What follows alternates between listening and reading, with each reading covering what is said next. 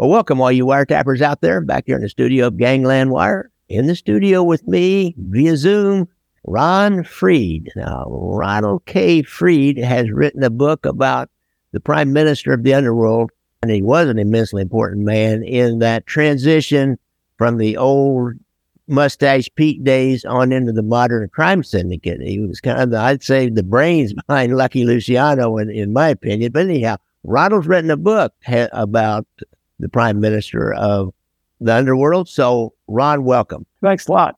Thanks for having me. So tell me, I know this is a novel. It's a novelized form, but it's based on facts. Right. How did you go about, how do you go about doing that? Translating facts into the novelization form.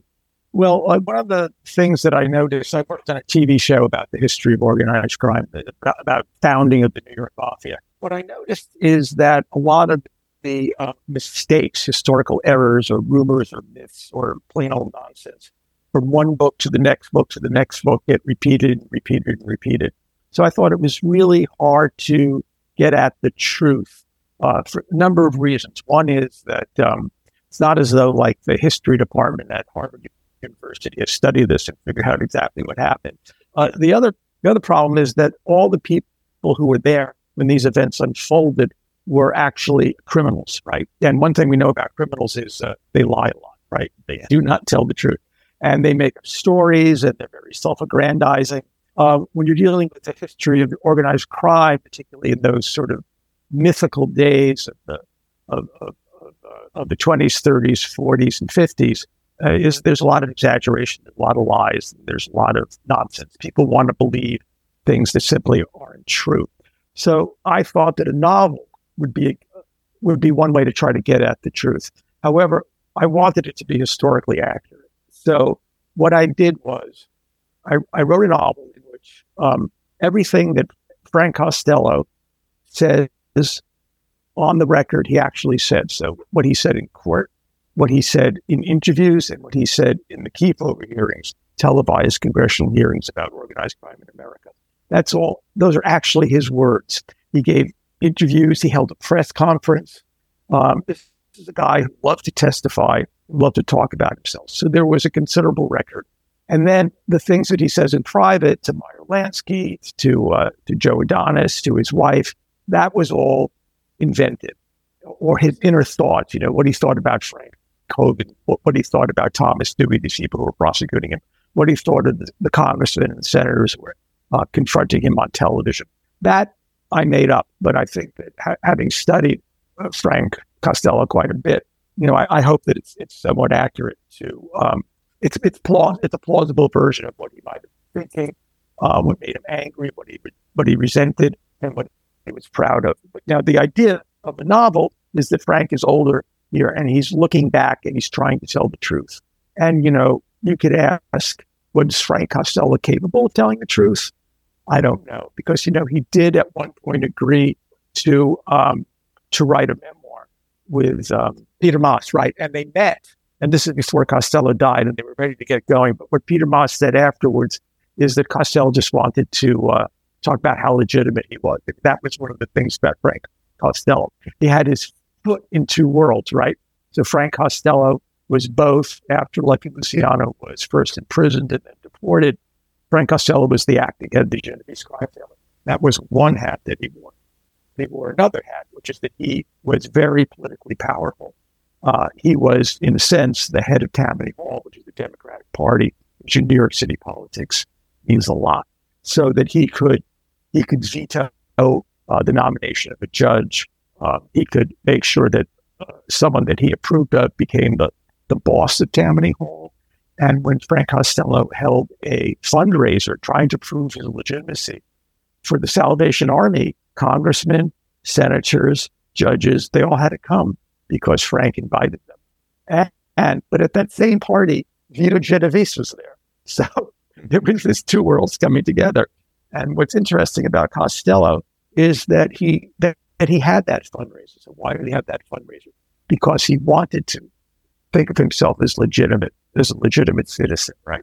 But what happened, it backfired on him, as many of those efforts to be legitimate did, because once word leaked out that Frank Costello had thrown this fundraiser at the Copacabana, which he secretly controlled, the newspapers loved the story. So it was all over the tabloids, and he was embarrassed. And ultimately, the Salvation Army had to, sort of backpedal and distance themselves from Frank Costello. And that's what interested me about Costello, was his desire to seem like a legitimate person. That struck me as interesting, sort of poignant, really. I was interested in how that backfired on him and led him to make decisions which, objectively were not good decisions. If what you want to do as the head of Genovese crime family is keep your head down, not be written about, be ignored, stay under the radar, don't put your finger in the eye of prosecutors who really want to put you in jail. That's a long answer to one question. Yeah, well, that was a good one, though. It explains a lot about Frank Costello and his public persona. Yeah. He was really public at the time, and the politics, how powerful he was politically, and why was that? He was holding fundraisers for the Salvation Army and things like that. So he was also, he knew the power of the dollar. I imagine he was giving a lot of money to New York politicians. One of the things, what happened is, as I'm sure you know, right? Without Prohibition, no huge amount of organizing, no mafia, no American mafia, right? No money. Prohibition was really bad the legislation in a number of ways. For one thing, it corrupted all the police officers in big cities, right? Because they didn't want to enforce these rules, right? It corrupted citizens, right? Because it turned a citizen who just wanted a beer into a lawbreaker, right? So it spread corruption. And one thing that Frank Costello did, he was a corrupt. So he continued that tradition by corrupting politicians and judges. And how did he do it? He did it with all the money that the mob had from Prohibition. So they used that money to, in a way, purchase political influence. It wasn't like a fundraiser today. They had the threat of violence behind everything that they said and did.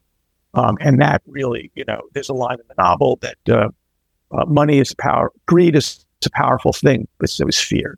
Mm-hmm. So they had both things working for them. Because Frank Costello didn't have to even make an explicit threat; it was understood. He was a corrupter, and how he corrupted people after Prohibition was over was with slot machines, because people liked to gamble as well as drink.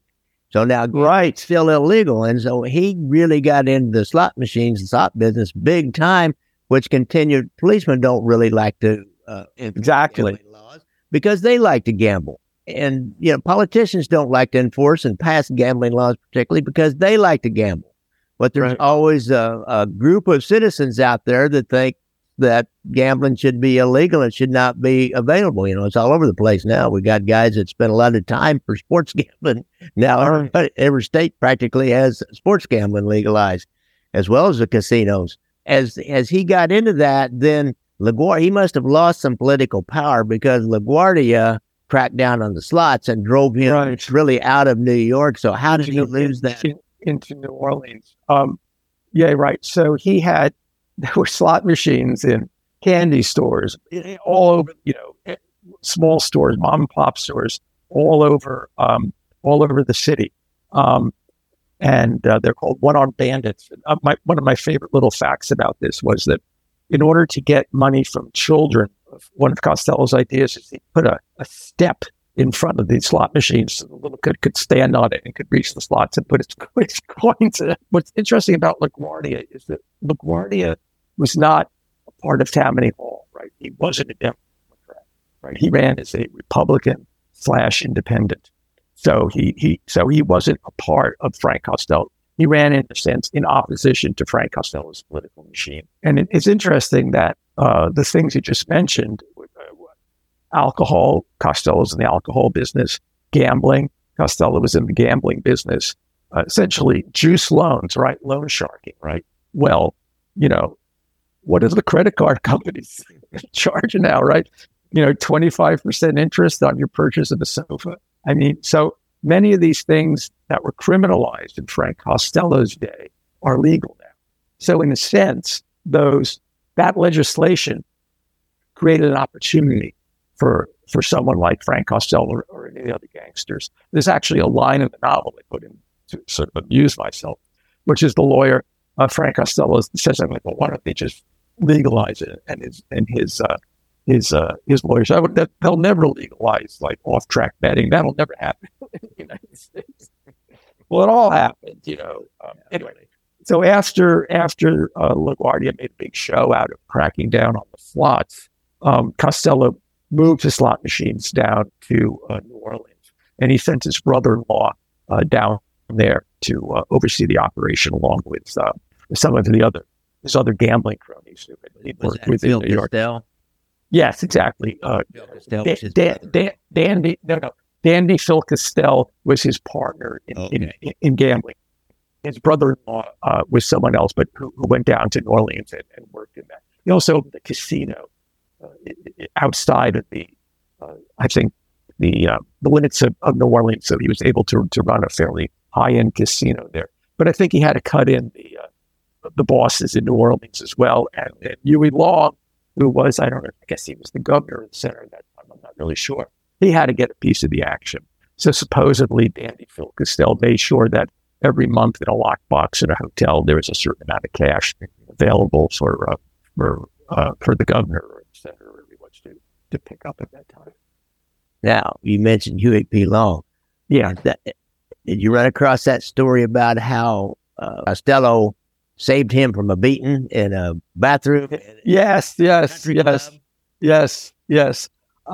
I don't know whether that's true, but it gets repeated a lot. One thing I didn't put, speaking of men's rooms, I don't know if you can use this stuff, but it's pretty fun. I didn't put this in, but Costello, he liked to gamble about everything. You know, basically, if he didn't have a bet on a ball game or a fight or whatever, he didn't feel like he was in the action. So he almost needed that to feel alive. And he bet a lot of money. One of the things he did was he would bet with his friends on who could pee for the longest, for lack of a better phrase of putting it. Yeah, this whole method for how he did it, like you don't drink a lot of water beforehand, you drink some. And he said that a lot of men have pissed away a fortune. I'm the only man who made a fortune pissing. I had not heard that story before. That's a good one. Yeah, you know, you stick with me. I'll give you all the highbrow stuff. Really? So down in New Orleans, he's operating down there, but he has people down there. So does he establish any kind of residence, or does he stay in New York? He's a born and bred New Yorker, you know, famous for sitting around up in the Upper East Side, having an apartment and sitting in Central Park. I think that Louisiana. He went back and forth, but no, he didn't really live there. I mean, he trusted Phil Kastel, and it was a successful operation. He also had interest in Meyer Lansky's casinos in Broward County in Florida. So I think he would go down there just to check on his business. And then later, of course, in New Orleans, I beg your pardon, in Las Vegas. But then, you know, he couldn't really speak on the phone that much because his phone was tapped. And that's how he got into a lot of trouble because of the wiretaps on his phone. Now, wiretaps, there was no wiretap law one way or the other back in those days. So those would all been, were able to use those. And did you find those in court files, actual transcripts or? Well, you know, I actually didn't dig into the, I didn't read the transcripts of his phone calls, but there are some famous passages that I didn't incorporate. And the most famous thing is that he got a call from a judge named Aurelio, who had just been promoted from magistrate to be nominated for both parties. This indicates how much power he had to be on the Supreme Court of the state of New York. So Aurelio would come to see Costello previously and ask for his help, calls Frank Costello and says, and Frank Costello said, you know, he says, I want to thank you and I pledge my undying loyalty. And Frank Costello says, when I tell you something's in the bag, it's in the bag. The New York District Attorney, Frank Hogan, made sure that was in the newspapers. That was a huge scandal. And then there was a public hearing about it, whether or not to disbar Aurelio to take away the nomination. And Costello was called to testify. When he testified, he bragged about all of his legitimate friends, but then he didn't deny that he knew all these other people like Al Capone, and Lucky Luciano, et cetera, et cetera. And when he was finished, his lawyer, George Wolfe, turned to him and said, you love it, don't you? You love to testify. And he did. You know, he loved to sort of get out there and brag. That's what got him into trouble. And you know, later in life, he would give interviews. One amazing thing that I came across is that, you know, they were really after him, both the federal government, that era's version of the Drug Enforcement Administration, as well as Frank Hogan in New York. They were really after Costello. And so they put out a story that he was in charge of importing heroin into New York. He had sort of famously stated that he loathed the drug industry, illegal drugs, and he wasn't involved in. So he held a press conference, and I had the transcript of the press conference. The amazing thing about the press conference is that, you know, he puts himself out there, and he's going to deny it, and he somehow thinks that this is going to be good for his reputation. But in fact, he's incredibly vulnerable because he can't answer half the questions. Do you know what I mean? Like, were you the biggest owner of slot? Did you run more slot machines than anyone else in New York? Well, I wouldn't say that. I don't know anything about this thing they call the mafia, you know. So he really, and they would ask him specific questions, and he'd go, I'd prefer not to say. I don't want to. I think that he was vulnerable in ways that he didn't understand or was in denial about. So I think that he had a certain amount of a naivete about where he stood in society. You know what I mean? I think that perhaps had to do with being an immigrant, and that in a sense, brought his downfall. And to me, that was the crux of the story. And you see that. And the real reason I wrote the book was I was really fascinated with, like, why did he agree to testify on the Kefauver here? Because others, I just took the fifth when they're not going to talk about it. But Costello thinks, well, I can talk to these people. I'm one of them. You know, I hobnobbed in New York with all these judges.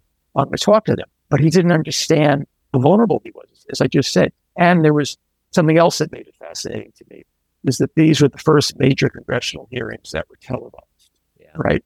And no one at that point really understood the power of television. It was a new medium, but it was a complete sensation. People weren't going to the movies. They were watching it on television. And when people went to television, went to the movies, they didn't want to see what the movie was. They said, put the TV on. We want to see Frank Costello testify. Department stores were saying open late because people were watching this live on television, and it was coast to coast. He became a star when he really didn't want to be a star. In today's world, he's most famous for that line, "You must have in your mind some things you've done that you can speak of to your credit as an American citizen. If so, what are they?" "Paid my tax." And then when they laugh, he looks surprised. Yeah.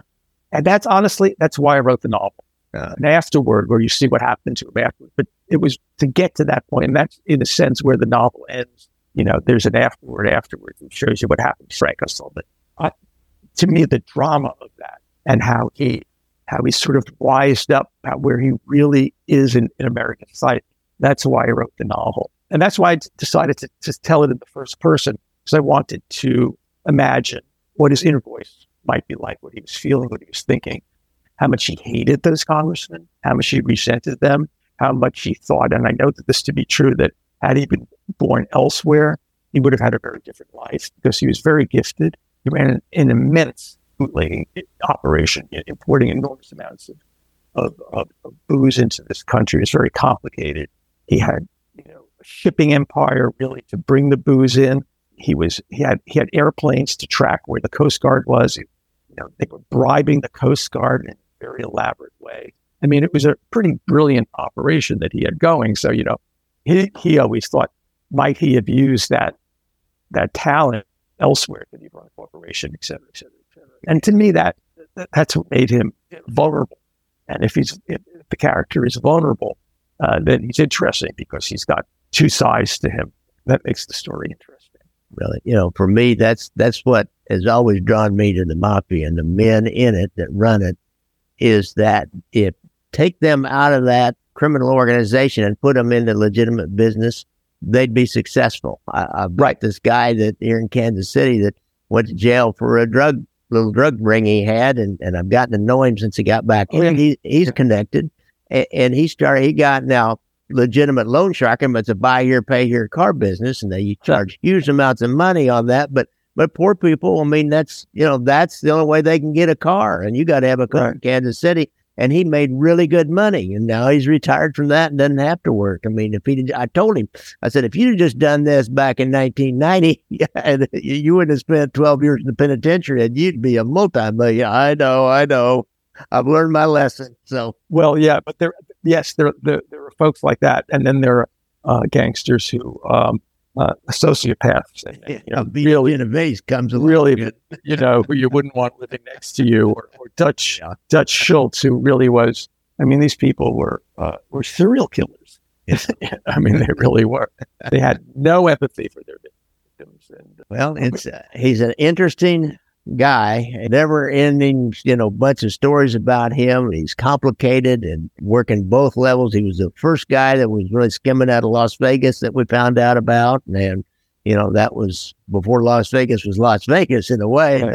It wasn't really anything to anybody outside of the few mob guys that had the foresight to invest in the casino out there, the first casino, the Flamingo, some of the others. So it's And that's been, for years, that was their lifeblood, that skimming out of casinos. That gambling money is, has been their lifeblood. Now that it's all legal, I don't know where they make their money now. I hear from internet scams, but I don't know. All right. Ronald K. Fried. It's Frank Costello, a novel. That's the correct title? That is correct. Ronald K. Fried, thanks a lot for showing up and imparting your wisdom about, your knowledge about one of the more important figures of the early transition of organized crime from the Black Handers to the National Crime Syndicate. Without men like Frank Costello, it might not have made that transition and made so much money during the Prohibition. So it's he's an interesting guy. Thank you, Gary. It was a pleasure to talk to you. I really appreciate it. Well, guys, I ride motorcycles, and don't forget, look out for motorcycles when you're out there on the streets. And if you or your friends or relatives or somebody has a problem with PTSD, if they've been in the service, go to the VA website and get that hotline. There's help available. Okay. Thanks a lot, Ronald. Thanks, Gary. I appreciate it.